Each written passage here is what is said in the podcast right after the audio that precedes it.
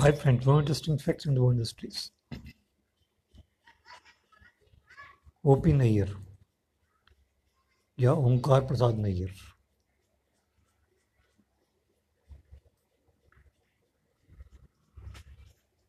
की पहली फ़िल्म का नाम था आसमान जो 1952 में बनी थी इसमें इन्होंने एक गीत लताबाई के लिए रखा था।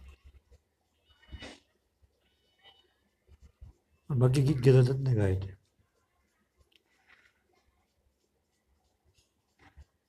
लेकिन लता ने इन्फॉर्म किया कि उनको साइनस की प्रॉब्लम है, इस करके दो दिन तक नहीं आ सकेंगे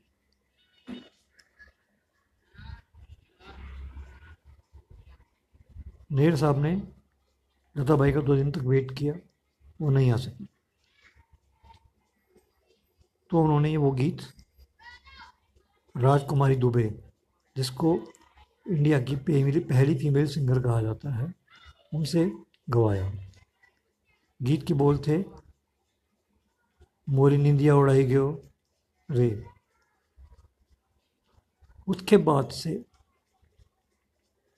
जब तक नैयर साहब ज़िंदा थे, उन्होंने कोई भी गीत लताबाई से नहीं गवाया।